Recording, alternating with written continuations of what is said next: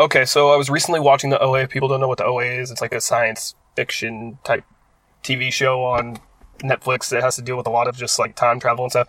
But anyways, the lady had this pretty profound take that I thought was interesting. She said, uh, "Life is not a game; it's a puzzle. The creator wants you to solve it, not to win a war."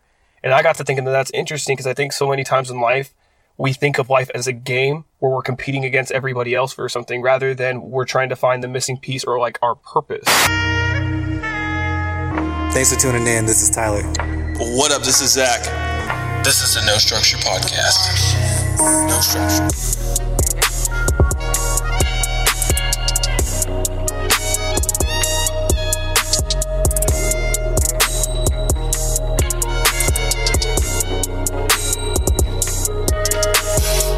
you know, we, we put so much into competition and being better than the next person when I think our real purpose here is to find like our life's purpose and to figure out our own puzzle instead of trying to play a game with everybody else. I think everybody's here for a certain reason and we focus more on competing with one another than trying to figure out what we're supposed to be doing here. That's interesting. You know my back tat? Yeah, So I have a mural on my back, and the quote is pretty much that. really. Yeah, like there's no extra pieces to the puzzle of life. Everyone has their piece. Like I don't even remember how it is. Like I got the tat so long ago. Yeah. And I, I can't look at my fucking back. anyway, um, but yeah, that's like the point of the quote though. Yeah. There's no extra pieces to the puzzle of life. Interesting. Yeah. Yeah, I was just like listening to her say that, and I was like, how many times do we even like um, unconsciously start pitting ourselves against one another? It's like we're all, it's like a rat race, and everybody always describes life as like I'm trying to win this game and all this, but it, maybe it's not a game. Like maybe it literally just is a puzzle that we're just trying to figure out for ourselves. So let's break down what you think about this.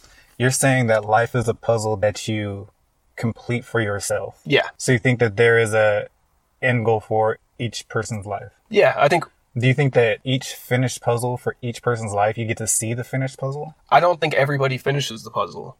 Because Okay. I think we get a lot of distractions in life that take us away from our purpose or finishing the puzzle. So I feel like a lot of people's puzzles are incomplete because they never truly found what they're supposed to be doing here or what like what their life's purpose is supposed to be. I agree with that 100%, Yeah. especially about people getting distracted. Oh yeah. Like, there's so much distractions. Like, just look at the world today. Yeah. And then you you think about even like relationships and stuff. You might get in a relationship with somebody or a job and it becomes so comfortable for you that you just spend years in it and then you're like, "Oh my god, I just wasted not wasted, that's a wrong term, but you know like I just put all these years towards this and this might not even be the thing that I was supposed to be doing." Mm-hmm. Interesting. That could lead into a fate topic. Do you think, going off of what you just said about being stuck or investing so much energy in something that could potentially be the wrong thing, mm-hmm. Do you think that you're supposed to do that anyway? I do think that, yeah, in, in some cases, I do think some people like stay longer or do things longer than they're supposed to. I think you get like intuitive things like this isn't what I'm supposed to be doing. But I do think that you have to go through certain challenges and certain things in order to create the person that's supposed to fulfill this purpose. Cause I don't think we just start out as that person. I think you have to go through a bunch of things in life in order to understand like what is it's going to take for you to get to that purpose. Cause it's not going to be easy at all.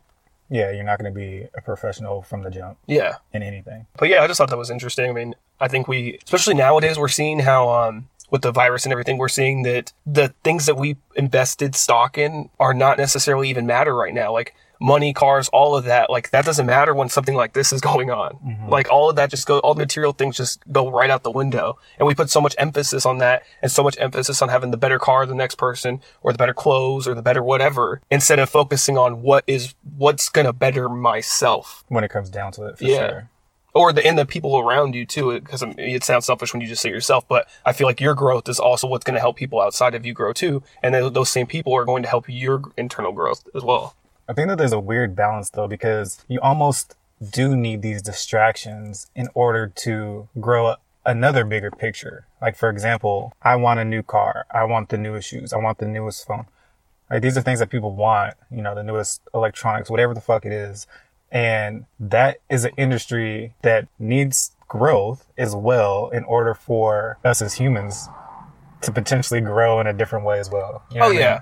So it's, it's weird. Like you do have to understand that you have personal growth and these other things are distractions. Like if they weren't here, you would grow in a completely different way. Right. but you also weirdly need your distractions to grow the human species. Yeah, and I'm not saying that like like don't be the person that wants to get a new car or the new shoes because I you know I just bought a pair of fucking shoes. But what I mean is like don't let it become a competition where you're just trying to compete with everybody else, or don't make it a game. Like don't make don't be the only reason that you're buying this stuff just so that you can beat the other person at whatever they're doing. I think and I think that we get as humans get too caught up in that rather than you know just buying things that either make us feel good or that we actually want. Like a lot of the stuff I buy is the stuff I really want. Like I don't just go out and buy it just because somebody else has it. You know. That's true. But we get so caught up in this whole idea that we have to be better than the next person when really everybody just should be working on bettering themselves. But competition is healthy, don't get me wrong, because like, you know, you might look at the next person and be like, all right, I need to get all my shit. Yeah. But just, uh, I'm like, in this case, like, as pertaining to this quote, I think it's just not to get too wrapped up in a game, but rather figuring out your own puzzle. But I think as you get older, you start to realize that, you know, that that's what you need to be doing in, instead of competing. I think when you're young, you know, you're young, you're full of hormones and adrenaline and all this stuff, so everything wants to be a competition. Yeah, I've always thought of the big picture. I've always thought myself, uh, I always thought that, you know, when I was younger, like, oh, I'm going to be successful. I'm going to be successful in however I deem successful. Like, I'm going to be, you know, rich. Uh, I'm going to have this fancy car. I'm going to have Right. whatever. And the older I get, the more I'm like, maybe it's not for me. Maybe I'm setting up, maybe I have to do these things so that my kids could be the thing, Right. could be the ones. And maybe that's your purpose. Yeah, or maybe my purpose is just to be the one of the dominoes, and my kid is another domino, and they're another domino, another Yeah. domino. Like who knows what your purpose is? Right. I don't even know where the fuck I'm going with that shit, bro. No, but I, I, I use this analogy too. Um, when when we're younger, right? With with especially with guys, like there's like this weird inherent competition that we need to sleep with as many girls as as we can when we're younger. And this is just using it as an example. I'm not saying that this is every guy, but um, sleep with as many girls as you can because it's almost like a trophy. But then as you get older, you realize that shit doesn't even matter. Nobody's gonna remember who you slept with ten years ago. You're not even gonna remember. Yeah, yeah, yeah. But uh, but you know what I mean? Like, I think we get so wrapped up in that competition aspect with everything when in reality that's not going to matter ten years down the line or twenty years down the line. that's true. And that's kind of a weird parallel to draw, but you know that's just an example of what I'm saying. Yeah, so I just thought that was interesting. Um, that that's really interesting though that you have that on your or a tattoo like that on your back too. Yeah, man. That's just I don't know. That's just how I've always seen life. Yeah. I don't remember where I first saw that quote, but I, me- I know as soon as I saw it, like it definitely resonated with me. Like, yep. Obviously exactly not enough to remember it though. Yeah, I'm just no, kidding. I remember the point, and I Yeah. feel like that's all that matters. No, I have a I have a tattoo on my back too. It's a Tupac quote, and I can't quote the words exactly. Like I generally know what Yeah. it says, but I don't. Yeah, I can't quote it exactly because I haven't looked at it in ten years. No, it's, you know what I mean. It's funny because like having the back like so it's my whole back, and I can only really see like um, one third if I look over my right shoulder, and then Mm-hmm. one third if I look over my left shoulder. It's really hard to see like your whole back. Yeah. I mean, I guess you could if you really wanted to position it, but I'm not studying my body like that. Yeah. All right. On, on that note, Yeah. oh, I did want to say something about last week. So, uh, or our last episode, which was I guess last week. But Gavin Newsom is the governor of California. I completely butchered that and said that he's San Francisco or L.A. He's the governor of California. Oh, the whole state. Yeah, the whole entire state. That makes more sense. Yeah, so I just wanted to walk that back because I was listening to it and I was like, man, I probably sound really stupid to anyone who's listening to this right now. But I did tell you I did not know a lot, so Yeah, if you're coming to us for facts and shit, you fucked up yeah, already. probably not probably not the best place. I know you saw that Trump wants to put his name on stimulus checks. So he's holding up everybody's checks. Yeah. Like if you're not doing direct deposit, he's holding up your check. I was wondering how many people are going to be even more fucked from this stunt. Yeah. And the government's not getting the checks put in the right accounts. I guess a bunch of people got their check put into somebody else's account this week. There was someone who ended up getting like $8.2 million. Oh, I saw that. Yeah, the, the ATM receipt. yeah, Instead of the $1,200. Bro, if I found 8.2 million in my account, I'm finding the fastest way to get that into an offshore account and I'm getting the fuck out of here. Man, they said you're going to need the team that killed Osama bin Laden to come get me if Uh, you want that money back. SEAL Team 6. Yeah, man, that's crazy. But yeah, anyways, back to um Trump putting his name on there. Like, uh, do people not like see this shit and just like are sick of this? Like, I just don't understand how he's. And I'm not trying to like just single out Trump supporters, but I just don't understand how people see shit like this that he's doing and think that this is okay. It just blows my mind. You want to know the thing that blows my mind is Trump's followers, his supporters. Already that blows my mind. Second, the fact that they, it's almost like they're worshiping him like Trump is giving them money from his own pocket. Yeah, it's weird. Yeah. Like even if you look at like when Trump tweets and people comment underneath it, they're like, "Oh my God, Trump, you're the greatest president of all time," and da da da. And somebody will retort with something about like, "Well, what when, what about when he locked up kids or said grab women by the pussy or you know stuff like that?" And they'll just say, "Oh, you caught that out of tech context. The fake media is pushing it," and then they just all revert back to the fake media. Yeah, there's someone that I I uh, work with who hit me up on Instagram or you know who followed me on Instagram. I followed him back, and the things that he posts is almost like like Trump is his savior. That's how they view him. It's, Like it's weird. It's crazy. Like I I don't. I'm trying to find the evidence that backs up this thinking, but I, I really am lost. yeah, Like like I'm so lost. I don't know what the one thing that is making them stay Trump supporters. Like with everything, like people have moms, people have sisters, and for Trump to talk about women like that, like what makes you think that that's fucking okay? And that's just the, And that's- the small part. Yeah, what about locking kids in cages and like all kinds of shit, man? And it's just like, I just don't get it anymore, honestly. I, I want to know, and maybe somebody can help us with this. You could DM us or something and let us know if you're a Trump supporter, what is the one thing that you're holding on to for being his supporter? Because everything that he's done these last three years is fucking disgusting. And it's an embarrassment to our country when he's up there arguing and belittling reporters in front of everybody. Hey, if you're a Trump supporter, you want to just come on here and talk. Let's fucking do it. Yeah, because I want to get to the bottom of this. I want to know why people really fuck with him. it's just crazy that he's he needs to have his name on these checks so bad that he's willing to put people in a worse situation than if he were to just let the checks go out on schedule. Yeah, for him, it's just about the way he looks to people. Like, I don't know if you've ever seen that video, but there's like a crowd of Republicans walking, and th- there's a camera, and you can clearly see the camera's pointed at him. Trump shoves one of the Republicans out of the way so that he can come in front and starts like messing with this tie. Like, it's for him, for him, this is all an ego thing. It's crazy to me because so I'm going back to the the name on the checks. This is the type of shit. If I were to try to do these things that Trump is doing, you know how hard it is for me to think. Like I would have to go out of my way to think to try to do something like this. Yeah. I don't even know how to say that. Like these things wouldn't even come to my mind. The things that I can do to fuck up people's days, this would be so far down on the list. And for this to be like his first thought, Yeah. you know what? No, hold the checks. I want to put my name on it first. Like you can't even sign the fucking checks. Yeah. Like, that's nuts. That is nuts. And the, another nuts thing about this is that, you know, and it's not, I'm not just blaming Republicans for what's going on right now. It's both sides. You guys just won't shut the fuck up and talk to one another. Like, stop the arguing, stop the finger pointing, and do what's best for the people. Stop fucking doing all this, man. This is ridiculous. It's a fucking circus up there every single day. And everyone knows it. We're And getting laughed at. And there's so many people that are so okay with it. I have this thought. Everyone knows that there's fuck shit going on right now. Yeah. No one's gonna do anything. And it sucks too because like we voice our opinions all the time and we say, you know, this is wrong, this is wrong, this is wrong. Like you can make a list of all the things that are wrong. A long one. And then you could say like you need to go to your polls, you need to, you know, vote these people in to make changes. I almost feel like that's not even gonna do it. I don't know what's, I think that the people that already have this mindset are going to stay in that mindset regardless of what goes on. I just think that the people that can that really have the power to do things are gonna do what they want. Yeah. Period. At this point, because they're they're clearly getting away with what they want right now. Mm-hmm. So what's gonna stop it? Exactly. Not fucking votes. No. Not fucking uh And definitely not Joe Biden. He's not the answer. no. Joe Biden is not the answer. I'm sorry. Like, as much as I dislike Trump, Joe, Joe Biden is not the answer to Trump. And right now, we're, eh, like the Democrats and the Republicans are just looking to blame one another for this. Everybody's looking to blame somebody for the virus. How about everybody just shuts the fuck up and we get through the virus and you can do all the finger pointing you want to when this is over? What is it? What's it gonna do pointing fingers at one another when this shit is still going on? People are still dying and we're up there arguing about what? This that's part of my point though. It's okay, we can say don't point fingers. That's not gonna change anything. Oh, I know. Them pointing fingers clearly is not gonna change anything. It doesn't matter what we do right now, nothing's gonna change anything, man. Yeah. And that sounds so pessimistic. I wish I had the answer to change that, but I don't. Like I don't know what would change I don't see what would change it.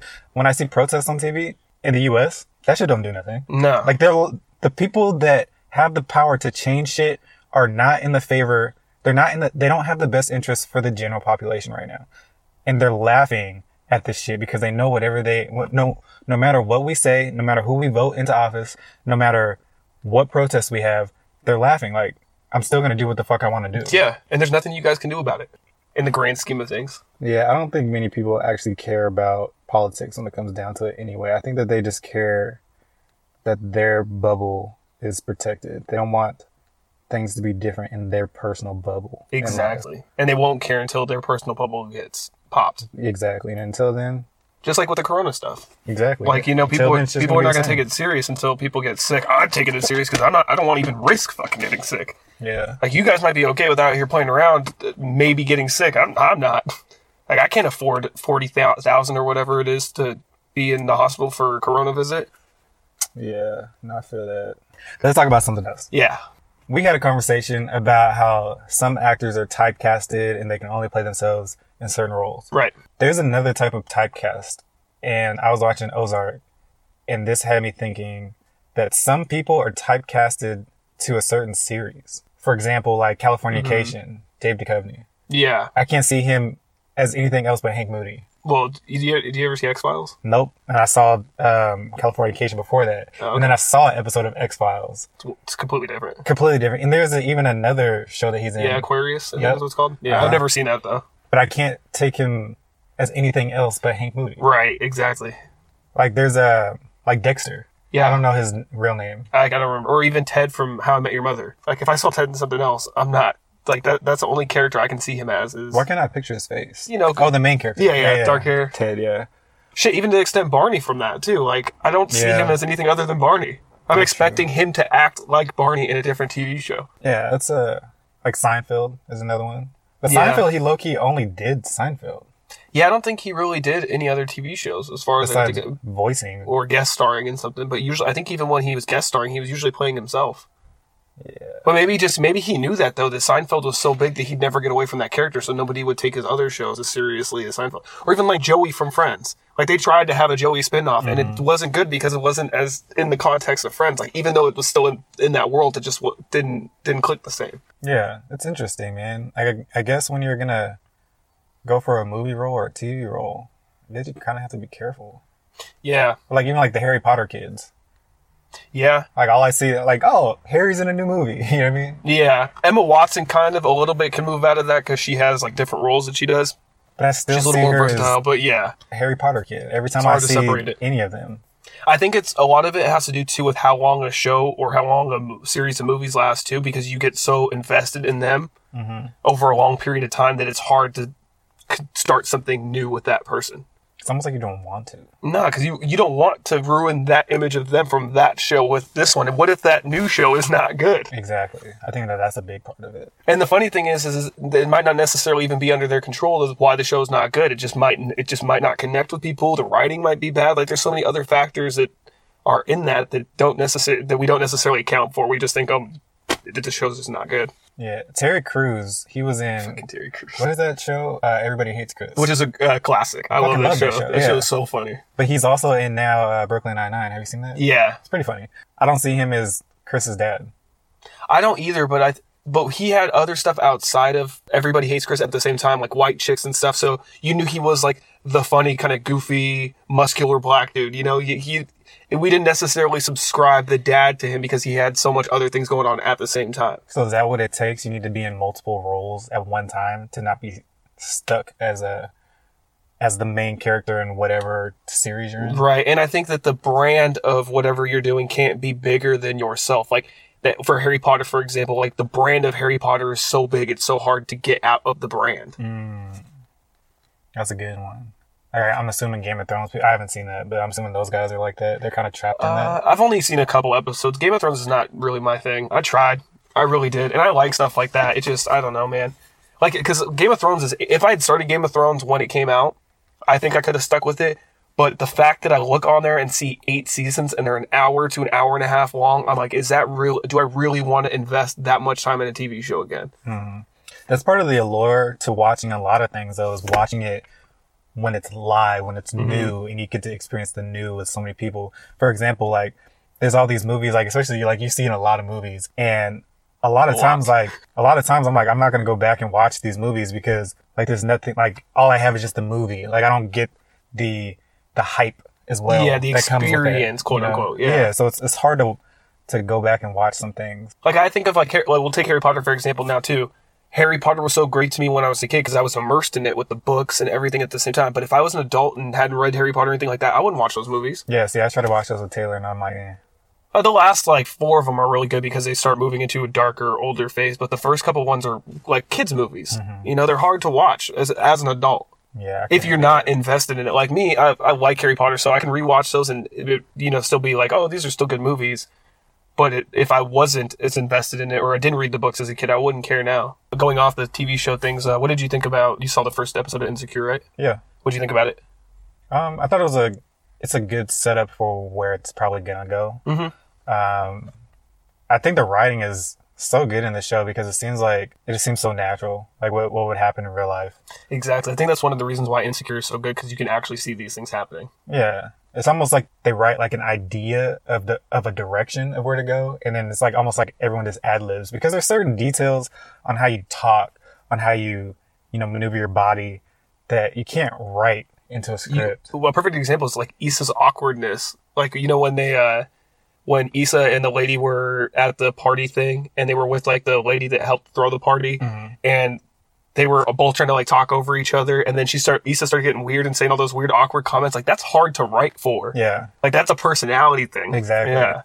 that's why I think that that show's good. There's there's just too many real life details put into it. Yeah. I did not expect to see a fat butt cheek in the first five minutes. That was wild. I was like, whoa, whoa, whoa, this is a lot going on on my screen. Yeah, I, that guy. This he's new to the season, right? Yeah, I feel like he's gonna play like a big part for the first couple episodes, and I, I hope that he stays because he's pretty funny. He is funny. Uh, my favorite character is uh, Kelly, you know the the bigger Yeah. girl. She's fucking hilarious, dude. She's so funny. I think I like the TSA agent. Yeah, he's funny. Yeah, he's, I like he's my him. new favorite character. Uh, but I did have something off of that. Um, so the Asian guy, you know how he's dating, uh, what is her name, Molly? Mm-hmm.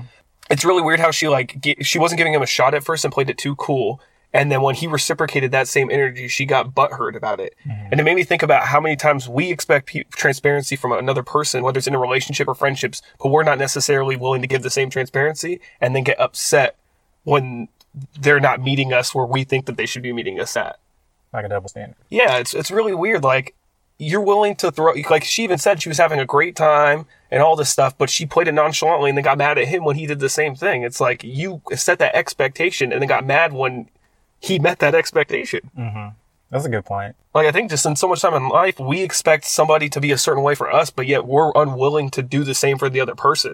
And it's like, well, then there's no balance there, and then that's where people end up getting hurt and stop talking or stop being together or stop being friends because we give ex- we put our expectations on other people, but don't necessarily put those same expectations on ourselves. Have you ever been in a situation? This is going off what you said. Mm-hmm. Have you ever been in a situation in a relationship where you know you and your girl talking? Obviously, you guys expect each other to be real with each other. That's the expectation. Mm-hmm. But then you hold back. I think we talked about this on a previous, like way back in the day. But you hold back some things because you feel like it's going to hurt her feelings, or you feel like it's going to be perceived the wrong way. But you're clearly not being real, and then you catch her not being real in a situation Right. but you're being a hypocrite, but you're like, you know, I thought we were supposed to be real with each other. Right. Knowing damn well you're holding shit back because you feel like you'll be too real or you feel like she's not going to take it right. When you don't even fucking know. Right. Or even in situations like, even in the talking stages, when you're talking to somebody and you're getting to that relationship stage, sometimes you don't set the expectation of what the relationship is. Is this going to go somewhere or is this just going to be a fling, you know? And then somebody ends up getting hurt because those expectations are never really set, you know? One person might go into it with a completely different expectation than you are, but those never get talked about because you're so worried about either hurting the other person's feelings or you're worried about ruining what it is right now. I think the second one is the biggest part. Oh, You're for worried sure. about ruining what it is right now. Especially there's so many memes nowadays where it's like a joke where someone will text and be like, so what are we? And the other person's like, hey, gotta go. So Yeah. no one wants, everyone thinks that it's a joke to ask what the situation is for clarification because they don't want to be looked at as a meme when it's funny on the internet, but the internet's not real life. Yeah, and then and then you fuck up your real life relationships because you're too busy trying to be the funny person on the internet. Yeah. You want to be too cool. Yeah, like, and that's I think that that's one thing that's I wouldn't say wrong with our generation, but one thing that our generation lacks is like that empathy for other people's feelings because they want to look too cool or don't want to be the person that gets hurt first. That's why people do things like ghosting and stuff like that. Like, and as you get older, you realize that ghosting is a stupid thing to do to people. Like, you're purposely fucking over somebody else's emotions because you can't handle having that conversation. Mm-hmm. You know, so you'd rather just not stop talking to them or whatever, you know, and it's that's just weird. I think some people just think it's funny to ghost somebody. I think it's almost like an ego boost. Yeah, it's like a sport almost to some people. Yeah. But again, those and then but then when, you know, it comes down to it and you can't find a relationship because you ghosted a whole bunch of people in your past, like maybe you set yourself up for that karma. Yeah. But yeah, I just thought that that was interesting. I like that Asian dude too. I hope that he's continues in the, the season. He will, for sure. Yeah. Because Molly admitted at the end that she really likes him. Yeah, but what if he just says, sorry, I don't, I'm, I'm not feeling the same way anymore. One thing that surprised me is that she's even fucking with an Asian dude because she seems so pro black. And she was so in love with fucking Dro. Yeah. Damn, I forgot about that. I can't wait to see fucking Dro come back. I, I feel like that that's going to be the thing that fucks. I think Molly and this guy might end up getting together and like being in a real relationship, and Dro's going to come back in the picture and fuck it up. And I do Yeah, think I think prediction. Yeah, we should make some predictions. I think Lawrence and Issa are going to end up back together by the end of the season. I'm going to say no, only because I think that they're leading us to believe that they're going to be back together. Only because, so they're leading us to believe that right now because now Issa and Lawrence have to be close because Right. she's working with Lawrence's new girlfriend. Yeah, I can't remember her name, but I can't yeah. either. And I think that they want us to believe that that's going to happen. So I think it's not going to happen. It could be a, what do they call that? A red herring? I think that's what it's called when they they try to trick you with something that you expect, but really it's I never heard that. like they're leading you in a certain direction, even though it's going to completely go in a different one. a red herring. That's called a plot twist, but yeah. Yeah, sure. There's a yeah, yeah. No, but uh, I liked the first episode. I thought it was good. I'm excited for the rest of the season. Um, last season, I it was okay. Like it was, it wasn't as good as the first season for to me. It was a setup for this season. But I think yeah, I think that they were trying to to push things towards where it's going now, which I like. Yeah, I agree with that. I'm excited for that. It's a good bridge. That the second season wasn't necessarily the greatest season, but it was a good bridge into this third season. I agree. Uh, so going off of TV shows, so anything else interesting that you've been watching lately? Um, I was watching Dave, the Little Dicky show, Yeah. and uh, episode six, he had something interesting happen. Uh, he had flashbacks to when he was a kid, right? And he's like, grown Little Dicky is having like these weird inner battles with young Little Dicky. Mhm. But young Little Dicky's like in real life with him, right? So they're like having like these weird battles. Anyway, at the end, young Little Dicky colors his whole face with the black marker and does like that goofy blackface smile. The where the hands are out. Exactly. Right? The Drake. The Drake. Yeah. And as soon as I saw that, I'm like, whoa, like Lil Dicky indirectly just did blackface. Yeah. The kid did blackface, But it's yeah, I get what you're You know what I mean? Yeah. but Lil Dicky did it. Like this is Little Dicky still Mm-hmm. I'm like, wow, he really just did blackface. Okay, that, that leads into a good question, I guess. Um, you know, Drake has been exposed, quote unquote, for his blackface, or you know, and we talked about this on a previous episode. But do you think if the, if he would have just came out before push released this information and just came out and said, you know, got ahead of it and said, hey, this is what happened, this is the reasoning for it, instead of having to put that Instagram story, do you think that people would have perceived that better than what they did? If Drake put out the image of him having blackface before Pusha T did, mm-hmm. and explained why he did it instead of trying to because it, it looks like he tried to bury it mm-hmm. is what it looks like You know, I really do not know, man. I don't know if it would have been better. Okay, to me, if I were to see Drake post that, I'm like, oh, he's doing a Eminem Eight Mile thing. I'm gonna put this out before you talk shit about it. right That would be my first thought. Yeah, I don't think it could be perceived good. Yeah And I think in this Lil Dicky episode, or the Dave episode, where Lil Dicky indirectly did that, I think a lot of people just kind of went over their head. But as soon as I saw that, I'm like, whoa, that's fucking crazy, bro. And we were talking about like initiation and all that stuff. Like there's weird, it seems to be like there's weird things that these people with power almost have these initiations. Like, you know, there are all these uh, senators or governors that jimmy kimmel yeah, Jimmy Kimmel that came out and they had, you know, done blackface in the past. Like it's Lil Dicky just did it right there. Like I don't know, maybe Lil Dicky's on his way for superstardom now. Like who knows? You know what I mean? right It's just a weird coincidence that all these white people with power seem to have to do this to get to the next step of power. Almost like for black people or black men having to wear dresses. You know what I mean? Or some women having to be naked. Or whatever the case is, like there's like this weird initiation. Like if you don't do this, you're not going to get past this step. yeah i can see that yeah it's very strange do you think that with uh, other races like let's say like for example um, in the show community which is back on netflix it's an old show but there's this guy chang on there who's played by the, the asian guy from the hangover i can't remember his real name right now but um they play a game of Dungeons and Dragons and he paints his whole body black and has like white hair and somebody asks him like you're in blackface and he's like no I'm just playing a game. So do you think that if it's other races besides white that do blackface is it less bad than if a white person does it? I don't know if less bad is the right way to say it, but I think that it's going to be less noticeable. yeah I don't mean yeah less bad's the wrong way. I mean less um it gets less attention because it's not a white person doing it. A hundred percent. Like there's a, a real small trigger for white people these days when it comes to what they can and can't do for black people. You Right. know what I mean? Like, and it's deserved. Like, let's be real. Yeah, Like there's, there's a reason why yeah. it's there. But it's like, if you're a white person and you, you're like teetering the lines of something that could be portrayed, um, as racist, like you probably just shouldn't do it. yeah And this goes for any race. Like, Yeah. especially when it has to do with, you know, a negative time for black people and you're portraying those imagery. mm-hmm. Like, you should probably just not do it. One hundred percent, and I think a lot of the people that do the blackface stuff don't really know the history of what blackface was, like the way that they were positioning, um, not positioning, but the way that they were portraying black people with like the watermelon and stuff. Like it wasn't good. They weren't just putting blackface on to show the African American side. They were putting blackface on to be derogatory towards the black race They're trying to emphasize certain characteristics. and stereotypes. Exactly. Yeah. Yeah, man. After seeing that Dave episode, though, I'm like, fuck, I don't even know if, I don't really fuck with Lil Dicky like that now. Like, I really don't. Yeah, I have to see that episode. I mean, that's not anybody that does blackface. I'm not really fucking with that. Like, I don't know. I guess I can't really say that because I like Drake and he did it. But you know, It's weird. It's like, um, so I've always thought Lil Dicky was smart. Like, I think he's really smart. yeah, And it's almost like I'm gonna paint a picture, and this is fake because I wasn't there. Let's say that I'm a higher up person and I have the power to elevate his career, Lil Dicky's career. right. I'm like, you need to figure out how to do blackface in an episode if you want to go past the next level. And so Instead of doing it to yourself, he lets a kid do it exactly. because it's less. it's not him, but it's still him.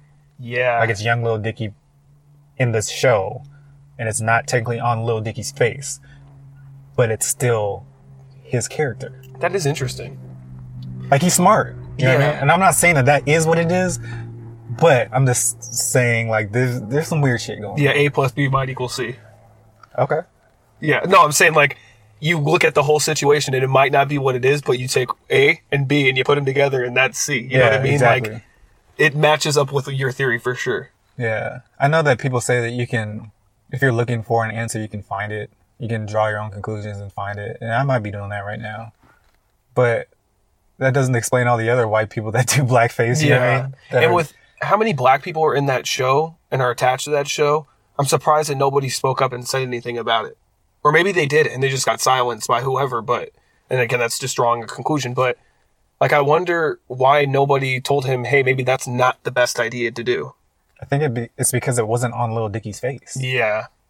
And it's a kid with a marker coloring on his face, right? Oh, that's even So it, it's not like it's a fully black face. Yeah. It is eventually because he keeps coloring all over his face. Right. Um, yeah, I don't know, man. Uh, you're talking about Bad Baby did something like that? Yeah, bad baby, bad Barbie. I don't know what the fuck. Bad she, Barbie? Yeah, I have no idea Bad what her name is. I really don't care, but Catch me outside, chick. yeah, she was on Instagram and she I don't know if she put like concealer on or whatever, but she made her skin look way darker than it normally is. What if she just went tanning? No, that was like bronzer or yeah, like tanning bronzer, but it was like she wasn't doing it just to look tan. She was doing it to look black. Like with everything else that she was doing, like her hair and everything, and she it's portraying the black thing. And then she went on some rant about who's trying to be black, and then she drew like a false parallel to something that just was stupid, and it was just like.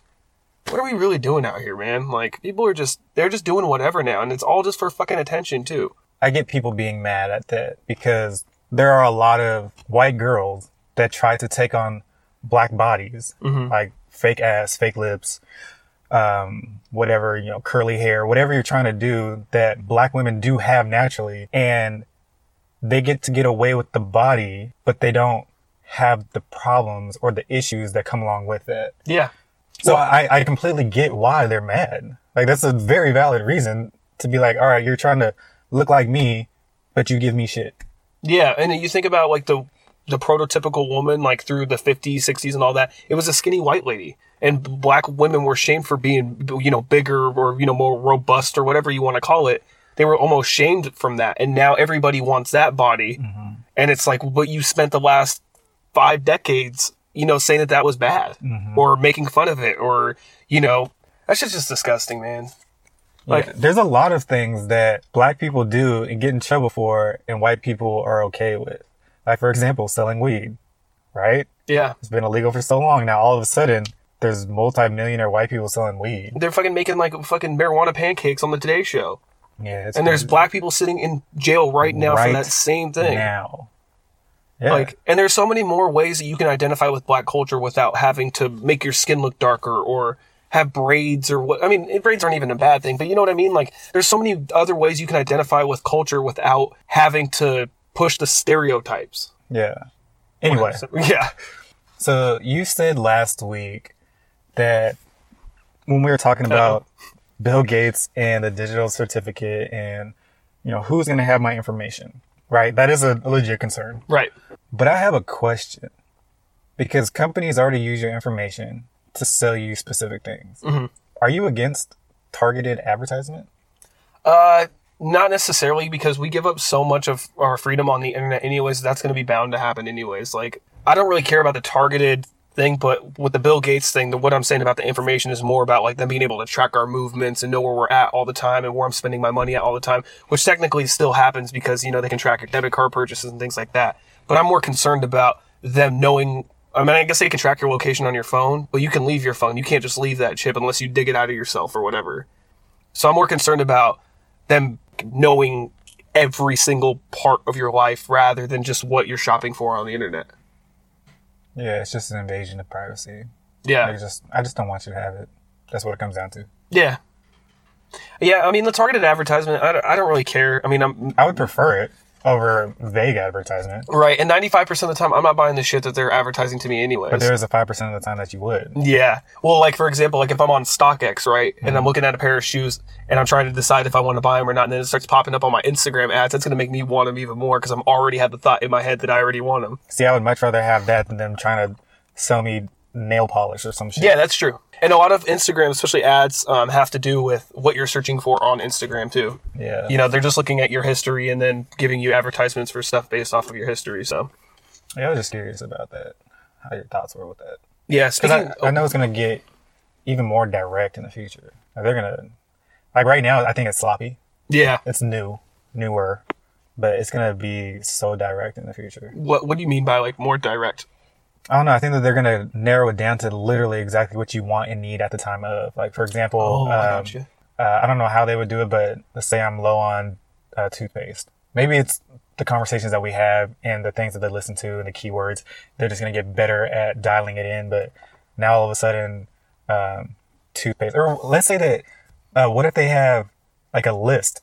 Like, what if they made a grocery list for you Yeah. just or, based off of like the last time you purchased something or, uh, or your like sp- your spending habits, or Mm-hmm. not your like your they're tracking your shopping habits and like what you normally buy, so that they can come up with a general idea of what. Yeah, it's gonna get better. Everything's gonna get better. There's so much money to be made.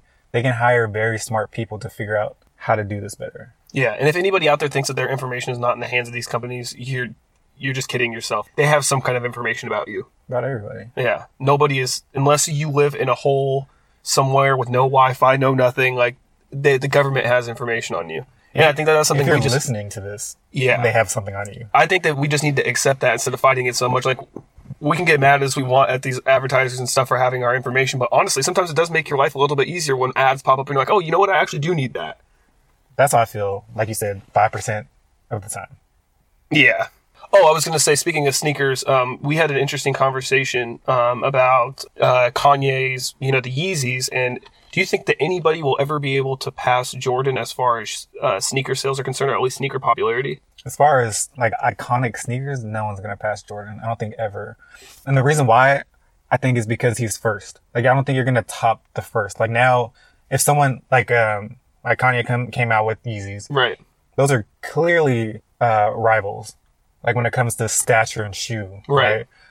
But the fact that Jordan has this, you know, 25 year shoe reign, Yeah. it's going to be hard to to compete against the uh, the legacy that's already been there. Right. I don't know if there's another company that can do it. I don't know if there's a person with individual shoes that can do that. Like who else has individual shoes? Everyone else has like a sub brand of Jordan, Right. like a personal edition, or I guess like Steph Curry has his own Under Armour shoe, but that's still under a brand. I mean, I guess Jordan is under Nike. That's as close to its own brand as it could be. Yeah. The Ball family, they were close. Yeah. I don't, I don't know if they could have ever been Jordan.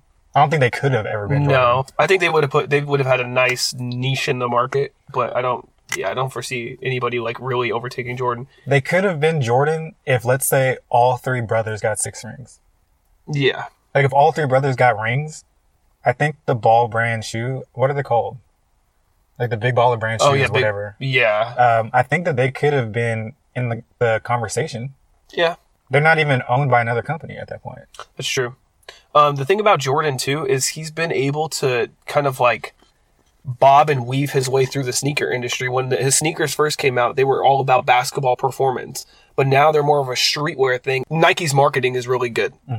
And I don't think that anybody is going to be able to match that marketing plus Jordan's legacy. Yeah. Those two things in combination are always going to keep Jordan out there. Like even the years when we didn't see as many Jordans coming out, he was still selling a crazy amount. I mean, the Jordans are two hundred and twenty dollars, and people are still selling them out. Yeah, you're not getting a Jordan after its retail drop for retail price.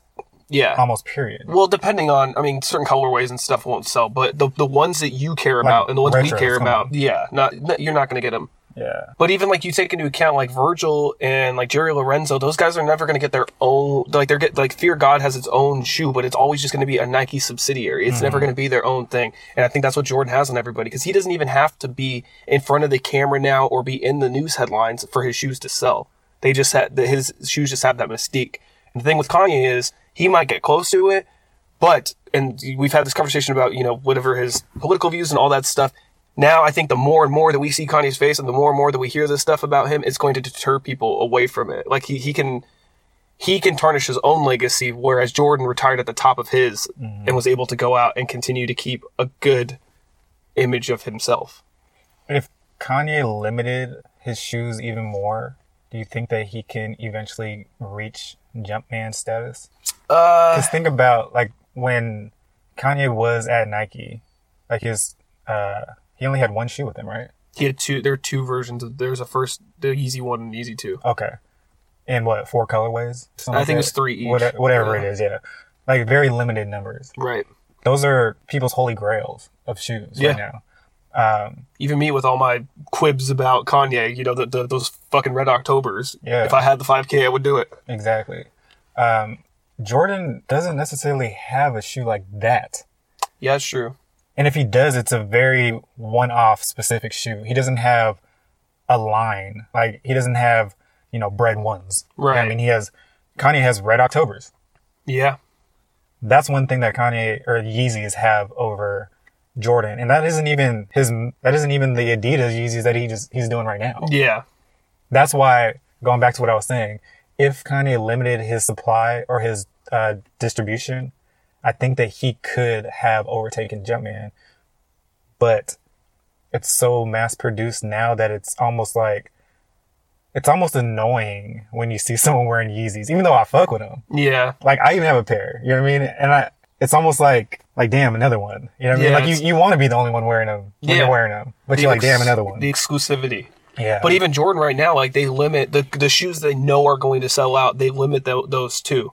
They, they just re-retro them every four years. That's the only problem. Like his those some a lot of those shoes would have a more of a mystique if he didn't retro them so often. But that just comes with being greedy, you know, Yeah. like and trying to do a bunch of different variations of the same shoe and stuff. Like the band ones used to be a grail, holy grail of shoe, but now they come out every three years. So it's like the holy grail of those would be to get a pair that was from the 90s or even the early 2000s. But the newer ones, they, they don't have that same mystique anymore. But the way they do it is so good. Like they create so much hype over something that isn't even a limit. Like you said, it's a limited number, but it's really not. Like let's take like the Bread 11s for example. Mm-hmm. Like that's such a hot shoe, and they sell out every time. Yeah. Every time, right? But they release a million at a time. Yeah, Like there's nothing rare about it. right. But the hype is there. Yeah. I think that Yeezy Zebras are the Bread 11s of Yeezys. Yeah, those zebras are going to keep going, coming out. I fuck with the Zebras too. So do I. Yeah, I do. Like, I think that they're dope. Like, it's a very unique shoe. I think the 350 design in general is a very nice silhouette of a shoe. See, like I think that the 750s are going to end up being a grail status too because they only came out with a certain number of colors. They were so limited that people couldn't really get them unless you had them you know you either had the money right then and there and had the connections or you you have the money to be able to purchase them on resale. Yeah. I think those in like 10 years are going to become like hard to find because people are going to start collecting them. Probably. I yeah, I can see that. I can definitely see that. Just like the um the OG 350s, like the turtle doves and the pirate blacks and the whatever other colorways. There's only Yeah. a few colorways of the uh, version one 350s. Right. Those are those are collectors now. Like you Yeah. can't get a pair under 500 bucks. Those turtle doves are expensive, like 850 or something. and I think those are the ugliest ones. Oh, I like those ones. Really? Personally, yeah. Like they look the fakest. Like they look fake to me. Like they look like fake Yeezys, We- which is ironic that they're the realest of the Yeezys. I do want a pair of those pirate black. I like the all black Yeezys though, like all black 350s. I just think the best thing about the Yeezys is they're they don't try too hard to be anything more than what they are. Like they, they're just such a cool looking shoe without trying hard to look cool. Mm-hmm. That makes sense. And I think that that also is kind of like Kanye. Like he just looks cool without trying so hard to look cool. Where like there's other people, like other rappers, it looks more forced when they try to do it just because.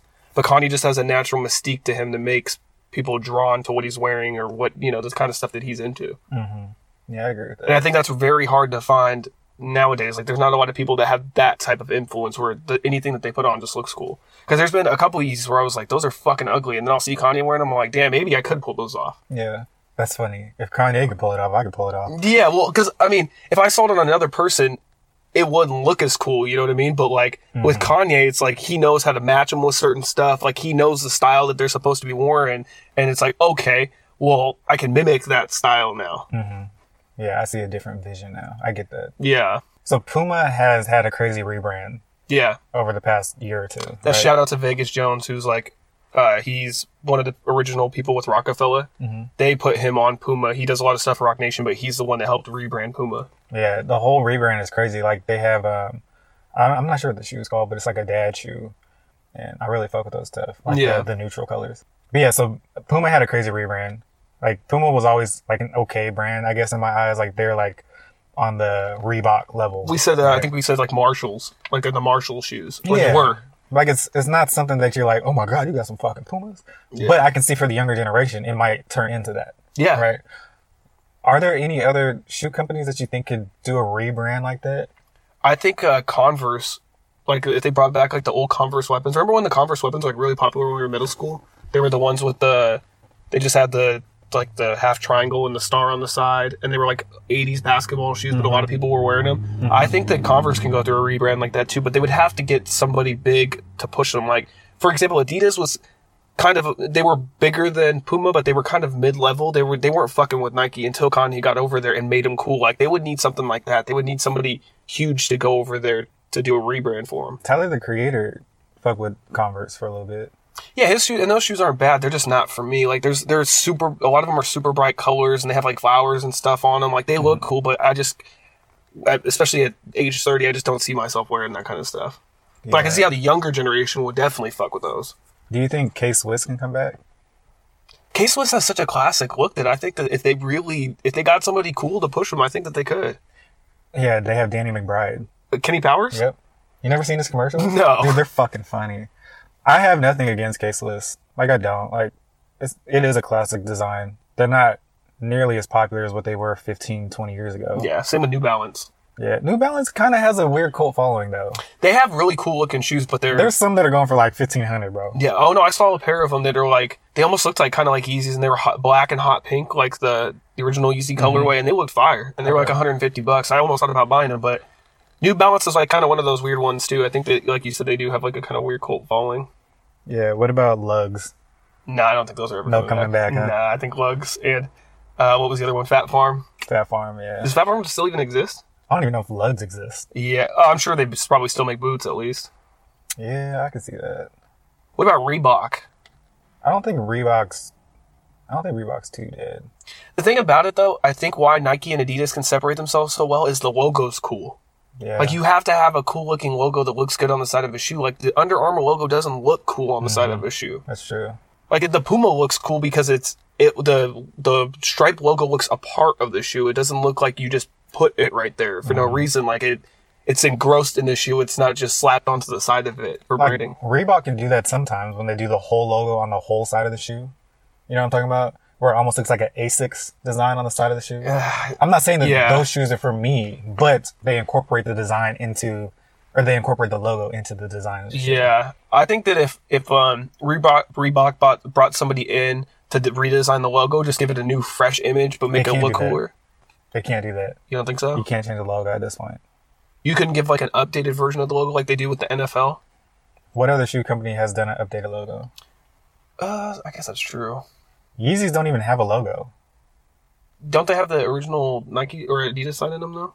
Yeah, I mean, I guess they have an Adidas logo on them. Like, the, But it's not even on the, sh- like, you can't even see unless you look at the bottom. And the bottom only says boost. But the crazy thing is too, like with Adidas, like the three stripes don't necessarily look that cool on every shoe. You know, it's certain shoes, but that little trefoil thing looks way cooler on a lot of shoes. Yeah. Because it's so minimal. That's I think that's why the Nike sign looks so good is because it's just such a minimal looking sign. There's not a lot going on to it, so it just fits into the shoe. And it looks like motion. Yeah, it just doesn't look like somebody just slapped it onto the side, like I was saying. But um, speaking of Jordan, though, Bulls documentary comes out on Saturday or uh, Sunday. You excited for that? Yeah. I'm excited to hear a lot of the backstories that haven't necessarily been told.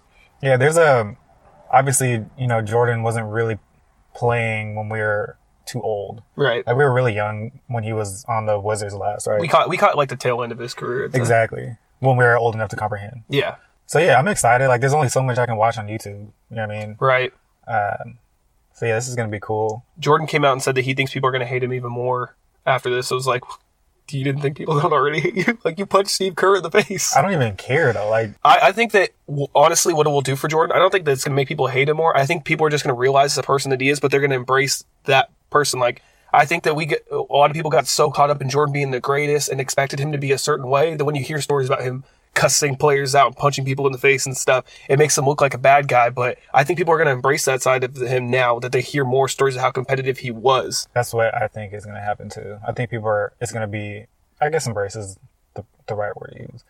They're going to accept. I think they're just going to accept that that's how Jordan is, and then we can move on from the Jordan asshole stories and just look at his legacy instead of him being an asshole. I want to hear all the asshole stories though. Oh, I do too. Like him, I thought it was. I don't think it's funny that he punched Steve Kerr in the face, but I think it's crazy that he just pops. Steve Kerr seems like the nicest guy in the world. During practice or what? Yeah. Really? And then there was. Uh, I was reading the story about. Do you remember Jerry Stackhouse? Yeah. When he played for the Wizards, he said that Jordan would call him bums and like cuss him out all the time, and they would all get pissed, but they couldn't say anything because he was also the part owner of the team. Yeah, that's a crazy situation. Yeah. And he's fucking Michael Jordan. What are you gonna say to Michael Jordan? He's gonna co- he's gonna put forty up on you in a two on two game. I can see why they call him a bum. Like why he would call people bums. Yeah, because yeah, it's like you're the greatest ever. So actually, we'll go to that conversation too. Do you think that LeBron will pass Jordan as the greatest ever? I mean, if rings have a play in it, then probably not. But Yeah, I, think overall, yeah. Like he, um, I think he has obviously the argument about playing in a different time is significant. Like Right. the type of players you're playing against. yeah. What they say, what the biggest thing with Jordan is, they said that he played uh, UPS drivers. Yeah. Jordan did seem to carry his team, right? And it seems that LeBron is always chasing for a better team. And Yeah, I think that that's going to be something to his detriment. I think he, that hurt his legacy, and I think that the whole decision hurt his legacy too. When I was younger, I didn't really, I, I didn't like LeBron because of that. Like, oh, you're gonna make a big spectacle out of you leaving Cleveland and all this shit, and then him trading away all his team.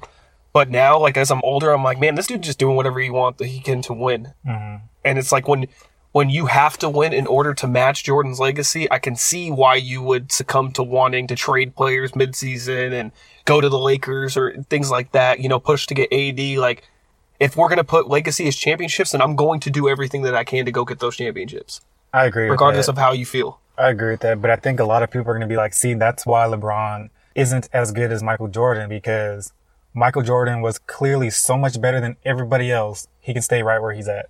Yeah, Clearly better. Like at the time that he was playing, he's clearly better than everybody else that was playing. right. You can't necessarily say that about LeBron. Like he is clearly better than everybody else that he's playing if it was one on one for sure.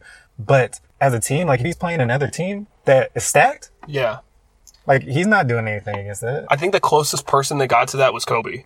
Yeah, I Because Kobe, like, you knew Kobe was going to bust your ass and give you 45 a night no matter who he was playing with, even if he was playing with a bunch of bums. Mm-hmm. Like, he was going to, he was going to bust your ass. He was going, LeBron sometimes, especially when he's on teams that are not so good, he kind of coasts a little bit. Yeah, And that's fine. like there's nothing wrong with that, but at the same time, if you're really chasing that legacy of Jordan, then you have to be exactly like Jordan. I think that's why Jordan respects Kobe so much because he knew that Kobe would literally do anything to win. And Kobe stayed put. Yeah. Like that's huge. If you want to look at an up and coming person, if they're out searching for other people to be a compliment to themselves, they're not the one. Just like like look at how much shit KD gets for going to the Warriors.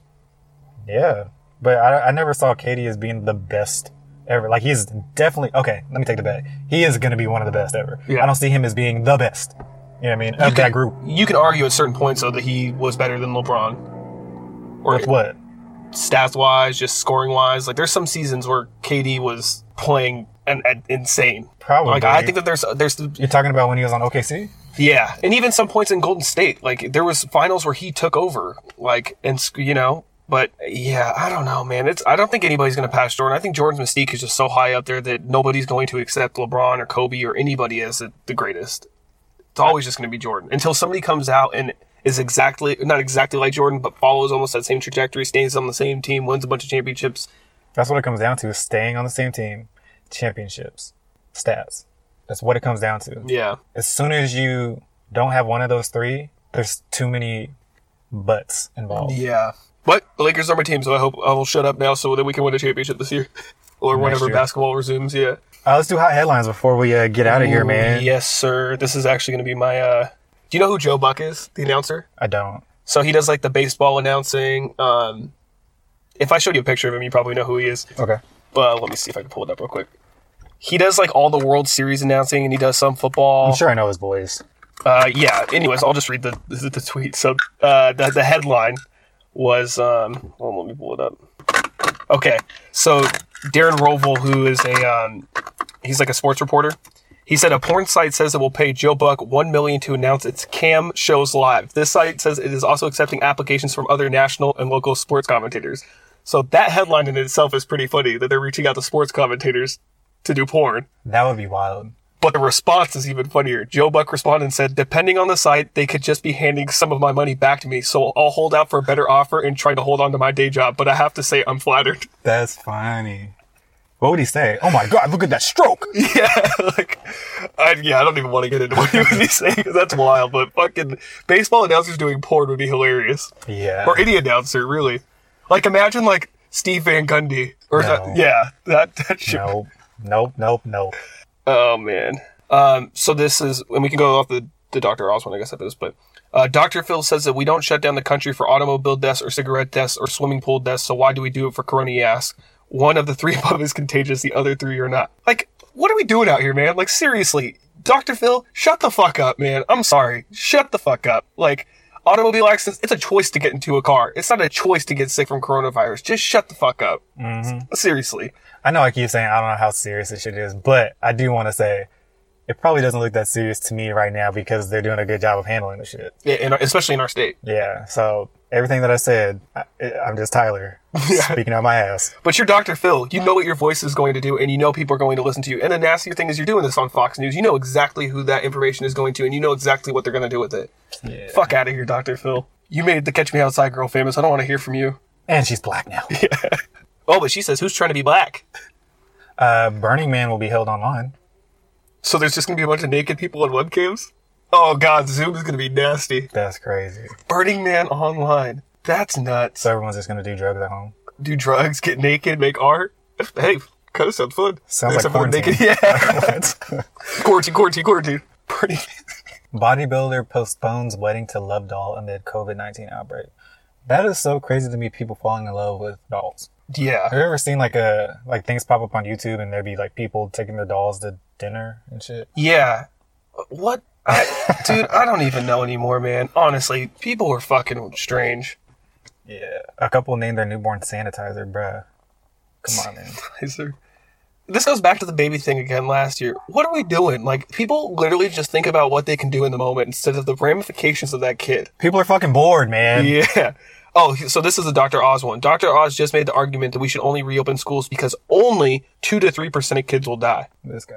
Man, fu- same with Dr. Phil. Fuck you too, Dr. Oz. Seriously. Only 2 to 3% of kids will die because you. And I he, want to know the context of that one Because I wonder if he's talking about like like in They really comparison. back. Let's start with things that are really critical to the nation where we think we might be able to open without getting into a lot of trouble. I tell you, schools are a very appetizing opportunity.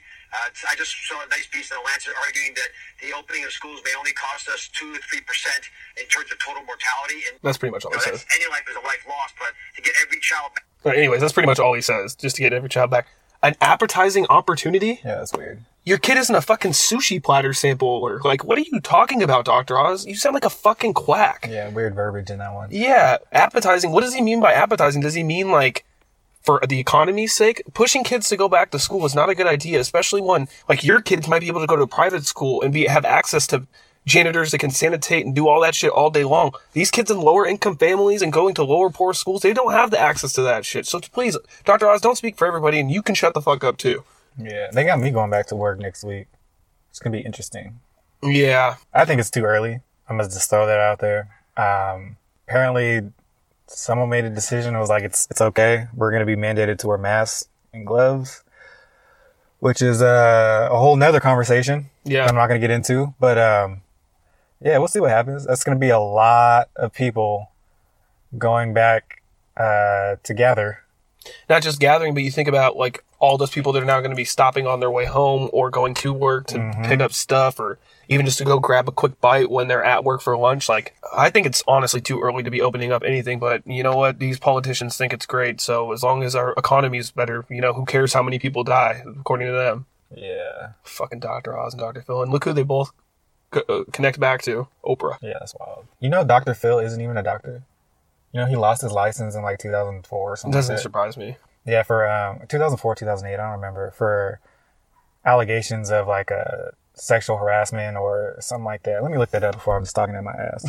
I did see that somebody called uh, Dr. Oz, like, he, he is a real doctor and has degrees, but they were saying that uh, basically over the last 10 years, he's become a snake oil salesman.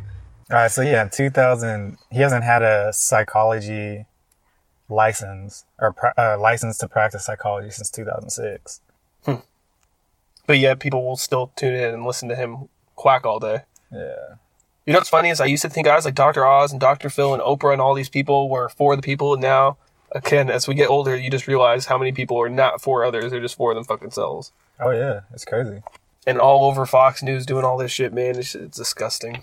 I've seen these. Uh. I've seen these pictures of these drones that have um, heat sensors on them. Seen that, yeah. I wonder if that's going to be popular. They're going to monitor everyone's uh, temperature status I think they're to see doing. who's contagious or who's potentially contagious. I think they're doing that actually in China now. They like have um like set like things set up where you have to go and get your temperature taken before you can go to a certain part of the city and things like that. Man, I seen this video of this line to get into like a grocery store.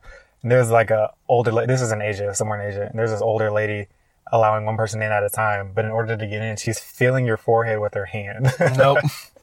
so crazy. um, I did see some helmets too. Like these police have these new helmets they can put on and it can detect if you have coronavirus, like based off of your temperature.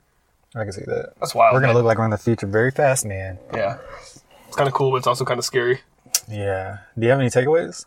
Uh, don't think so. Uh, my biggest takeaway, I guess, is just it's the same thing it's been for the last couple of weeks, man. Let's just continue doing what we need to be doing to stay safe, even with like the economy opening, or you know, the weather's getting nicer.